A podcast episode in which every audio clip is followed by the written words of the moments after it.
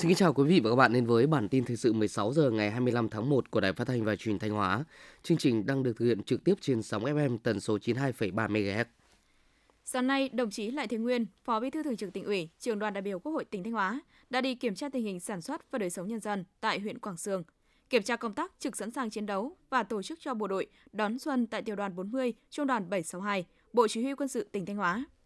Vui mừng trước không khí đón xuân của nhân dân trong huyện, đồng chí Phó Bí thư Thường trực Tỉnh ủy cũng đề nghị cấp ủy chính quyền, mặt trận Tổ quốc và các đoàn thể huyện Quảng Sương tiếp tục thực hiện tốt kế hoạch tổ chức các hoạt động nhân dịp Tết Nguyên đán Giáp Thìn,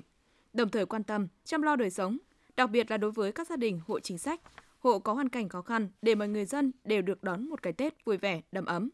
Tiếp đó, đồng chí Phó Bí thư Thường trực Tỉnh ủy Lại Thế Nguyên và đoàn công tác đã đến kiểm tra tình hình trực sẵn sàng chiến đấu và kế hoạch tổ chức các hoạt động đón xuân vui Tết cho cán bộ chiến sĩ tại tiểu đoàn 40, trung đoàn 762, Bộ Chỉ huy quân sự tỉnh.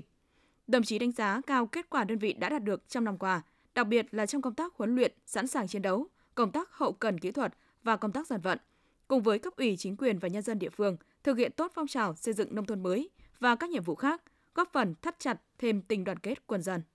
Nhân dịp chuẩn bị đón Tết Nguyên đán Giáp Thìn 2024, sáng nay 24 tháng 1, đồng chí Đỗ Minh Tuấn, Phó Bí thư tỉnh ủy, Chủ tịch Ủy ban nhân dân tỉnh đã đến dân hương, dân hoa tại nghĩa trang liệt sĩ thành phố Sầm Sơn, thăm động viên cán bộ chiến sĩ đồn biên phòng Sầm Sơn, kiểm tra tình hình sản xuất và đời sống người dân trên địa bàn thành phố Sầm Sơn. Đến thăm hỏi tặng quà các thương binh bệnh binh, người có công với cách mạng tại Trung tâm chăm sóc nuôi dưỡng người có công tỉnh Thanh Hóa, Chủ tịch Ủy ban nhân dân tỉnh Đỗ Minh Tuấn bày tỏ lòng biết ơn sâu sắc và chia sẻ với những hy sinh mất mát của các thương binh bệnh binh đang điều trị và phục hồi sức khỏe tại trung tâm. Trong chương trình công tác, Chủ tịch Ủy ban nhân dân tỉnh cùng các thành viên trong đoàn đã đến thăm, chúc thọ và trao thiếp mừng thọ của Chủ tịch nước cho mẹ liệt sĩ Lê Thị Dâng, năm nay tròn 100 tuổi ở khu phố Sơn Thủy, phường Trường Sơn, thăm tặng quà cho thương binh Vũ Tiến Miến ở khu phố Thọ Xuân, phường Quảng Tiến, thành phố Sầm Sơn – bày tỏ lòng tri ân sâu sắc đối với những đóng góp của các gia đình chính sách trong sự nghiệp giải phóng dân tộc thống nhất đất nước. Chủ tịch Ủy ban nhân dân tỉnh đề nghị cấp ủy chính quyền, đoàn thể các địa phương tiếp tục làm tốt công tác đền ơn đáp nghĩa, quan tâm giúp đỡ, chăm lo đời sống vật chất và tinh thần cho các gia đình chính sách, hộ nghèo trên địa bàn để mọi gia đình đều được đón xuân vui Tết trong không khí đầm ấm nghĩa tình.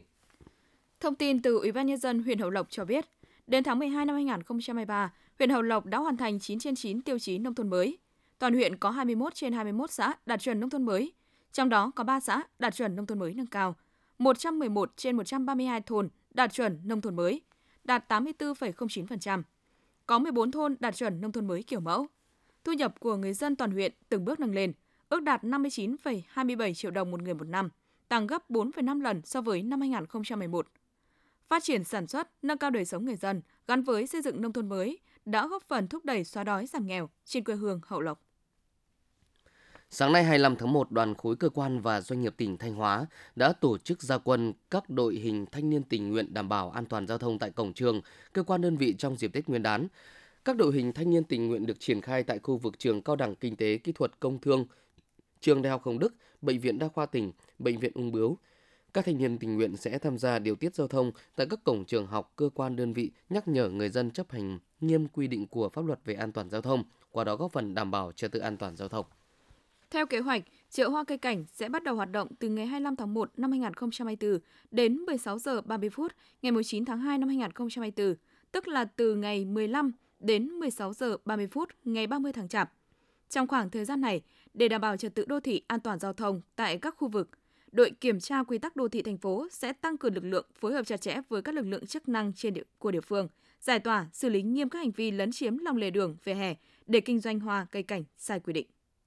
Tiếp theo là phần tin trong nước. Ngày 24 tháng 1 tại trụ sở chính phủ, Thủ tướng Chính phủ Phạm Minh Chính đã có cuộc hội kiến với Tổng thống Đức Frank Walter Steinmeier nhân dịp có chuyến thăm cấp nhà nước với Việt Nam theo lời mời của Chủ tịch nước Võ Văn Thường. Tại hội đàm, Thủ tướng Phạm Minh Chính gửi lời cảm ơn chính phủ Đức đã hỗ trợ Việt Nam số lượng lớn vaccine phòng COVID-19, giúp Việt Nam sớm đẩy lùi dịch bệnh, khôi phục kinh tế xã hội. Hiện UAE là thị trường xuất khẩu lớn nhất và là đối tác thương mại lớn thứ hai sau Kuwait của Việt Nam tại Tây Á. Thống kê của Tổng cục Hải quan cho thấy, trong giai đoạn 2018-2022,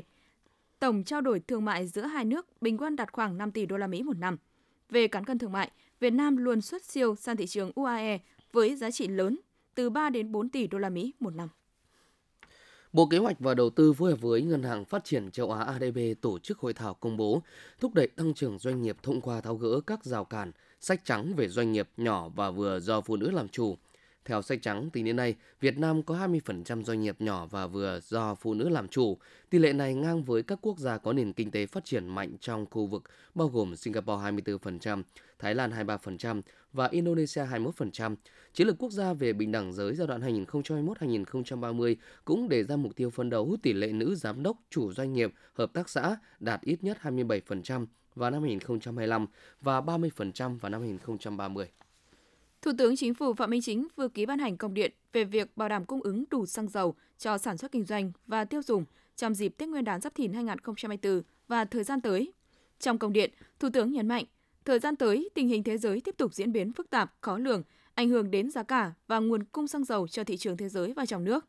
Do đó, Thủ tướng yêu cầu Bộ Công Thương chủ động có giải pháp từ sớm từ xa và có phương án bù đắp nguồn cung xăng dầu phù hợp trong mọi tình huống, tuyệt đối không để xảy ra thiếu hụt đứt gãy nguồn cung xăng dầu cho sản xuất kinh doanh và tiêu dùng của người dân, doanh nghiệp. Một trong những nội dung đáng quan tâm trong luật các tổ chức tín dụng sửa đổi là quy định liên quan đến việc bán bảo hiểm thông qua ngân hàng. Theo luật, ngân hàng vẫn tiếp tục tham gia làm đại lý bảo hiểm nhưng không được phép gắn với các cung ứng sản phẩm, dịch vụ của ngân hàng. Theo đó, ngân hàng sẽ không được phép chỉ giải ngân nếu khách hàng mua bảo hiểm. Thủ tướng Chính phủ vừa phê duyệt chiến lược quốc gia bảo vệ, chăm sóc và nâng cao sức khỏe nhân dân giai đoạn đến năm 2030, tầm nhìn đến năm 2045. Mục tiêu chung của chiến lược là để mọi người dân được hưởng các dịch vụ chăm sóc sức khỏe có chất lượng, được sống trong cộng đồng an toàn, phát triển tốt về thể chất và tinh thần, góp phần nâng cao chất lượng cuộc sống, chất lượng nguồn nhân lực. Tối nay 25 tháng 1 vào lúc 20 giờ tại Trung tâm Phát thanh Truyền hình Quân đội Hà Nội sẽ diễn ra chương trình nghệ thuật đặc biệt Xuân Trường Sa lần thứ 12 năm 2024. Chương trình do Ban tuyên giáo Trung ương chỉ đạo báo điện tử Đảng Cộng sản Việt Nam phối hợp Bộ Tư lệnh Quân chủng Hải quân và các cơ quan hữu quan tổ chức Chương trình Xuân Trường Sa là thông điệp nhằm phát huy đạo lý, truyền thống nghìn đời của dân tộc uống nước nhớ nguồn, ăn quả nhớ người trồng cây, nhằm tri ân những cống hiến to lớn của cán bộ chiến sĩ Hải quân Nhân dân Việt Nam trong sự nghiệp bảo vệ chủ quyền biển đảo thiêng liêng của Tổ quốc. Chào đón năm mới 2024 và Tết Nguyên đán Giáp Thìn, chiều 24 tháng 1, tại Bảo tàng Mỹ thuật Việt Nam Hà Nội, nhóm nghệ sĩ G39 đã khai mạc triển lãm rồng mừng năm mới Giáp Thìn 2024. Triển lãm trưng bày hơn 90 tác phẩm hội họa của 20 nghệ sĩ nhóm G39 là các tác phẩm tranh, tượng được sáng tạo từ nhiều chất liệu như sơn dầu, bột màu sơn mài, giấy đỏ, acrylic đến gốm hương cành, gốm phủ lãng. Triển lãm kéo dài đến hết ngày 30 tháng 1 năm 2024. Để phục vụ nhu cầu du xuân và đi lại của hành khách, đường bay thành phố Hồ Chí Minh Việt Nam kết nối với thành phố Thành Đô Trung Quốc mở bán vé từ 24 tháng 1 và sẽ bắt đầu khai thác từ ngày mùng 1 Tết Giáp Thìn, tức ngày mùng 10 tháng 2 2024. Đường bay mới có tần suất 7 chuyến khứ hồi mỗi tuần nằm trong kế hoạch mở rộng mạng bay quốc tế của hãng hàng không, có phần thúc đẩy giao thương, du lịch giữa hai thành phố. Theo khảo sát do Viện Chiến lược Chính sách Tài nguyên và Môi trường cùng các đối tác thực hiện, Số lượng túi ni lông sử dụng một lần tại các siêu thị trung bình khoảng 104.000 túi một ngày, tương đương 38 triệu túi ni lông một năm. Trong đó có 46 trên 48 siêu thị được khảo sát đang cung cấp túi ni lông miễn phí. Trung bình mỗi siêu thị tiêu thụ khoảng 1.454 túi ni lông một ngày, khoảng từ 70 đến 2.800 túi.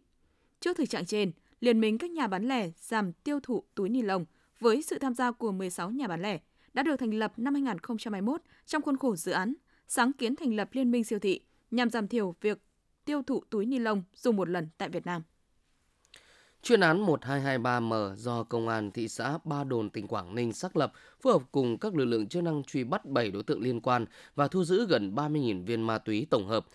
Quá trình đấu tranh, ban chuyên án xác định được đường dây tổ chức đưa ma túy từ Lao Bảo, Quảng Trị về thị xã Ba Đồn, Quảng Bình tiêu thụ với thủ đoạn hết sức tinh vi. Các đối tượng đều được giao nhiệm vụ rất cụ thể từ mua bán, giao hàng và thậm chí thủ đoạn đối phó với lực lượng chức năng. Hiện vụ án đang được tiếp tục điều tra mở rộng. Theo Trung tâm Dự báo Khí tượng Thủy văn Quốc gia, những ngày tới, không khí lạnh cường độ mạnh tiếp tục ảnh hưởng đến khu vực Bắc Bộ và Trung Bộ. Gió Đông Bắc trong đất liền mạnh cấp 3, vùng ven biển cấp 4, cấp 5, giật cấp 7, cấp 8. Khu vực Bắc Bộ và Bắc Trung Bộ trời rét hại, khu vực Trung Trung Bộ trời rét, có nơi rét đậm. Những thông tin vừa rồi cũng đã khép lại chương trình thời sự của Đài Phát thanh và Truyền thanh Hóa. Xin kính chào và gặp lại quý vị và các bạn trong những chương trình sau.